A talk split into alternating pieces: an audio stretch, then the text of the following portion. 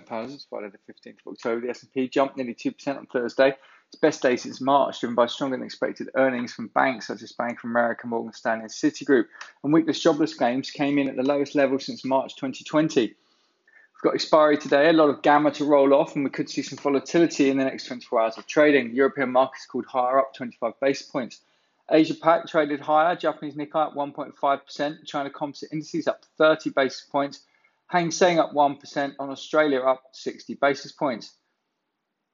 Cable 136.79, Bitcoin 59,328, doubled now since the July low. Brent 84.45, FTSE 7,230, gold 1791, and US 10-year yields at 1.528. AstraZeneca up one. Significant improved overall survival rate, phase three liver cancer trials into their drugs this morning. Hargreaves Lansdown down three, net new business of 1.3 billion for the period.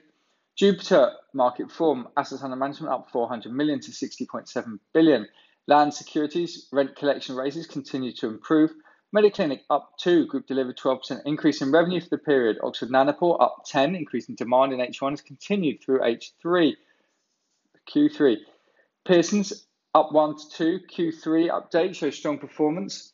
Rio Tinto down one. Thundula up 10% yesterday as Goldman Sachs and Liberum give support and well publicized short sellers can start to cover their positions.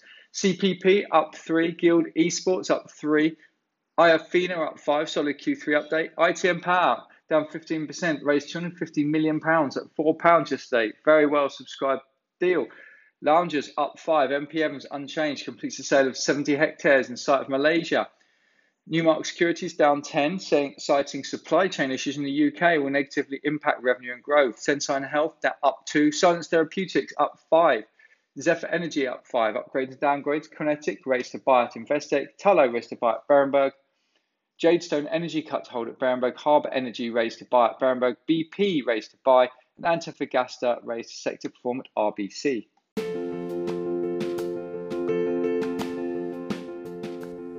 This has been the Zodiac Partners podcast. Nothing in this podcast is intended as investment advice, and the people in this podcast may hold positions in the stocks they talk about. Do not buy anything based solely on a tip or recommendation. Please do your own research. Zodiac Partners is authorized and regulated by the FCA. Please visit us at www.zodiacpartners.co.uk. To unsubscribe, please email info at zodiacpartners.co.uk.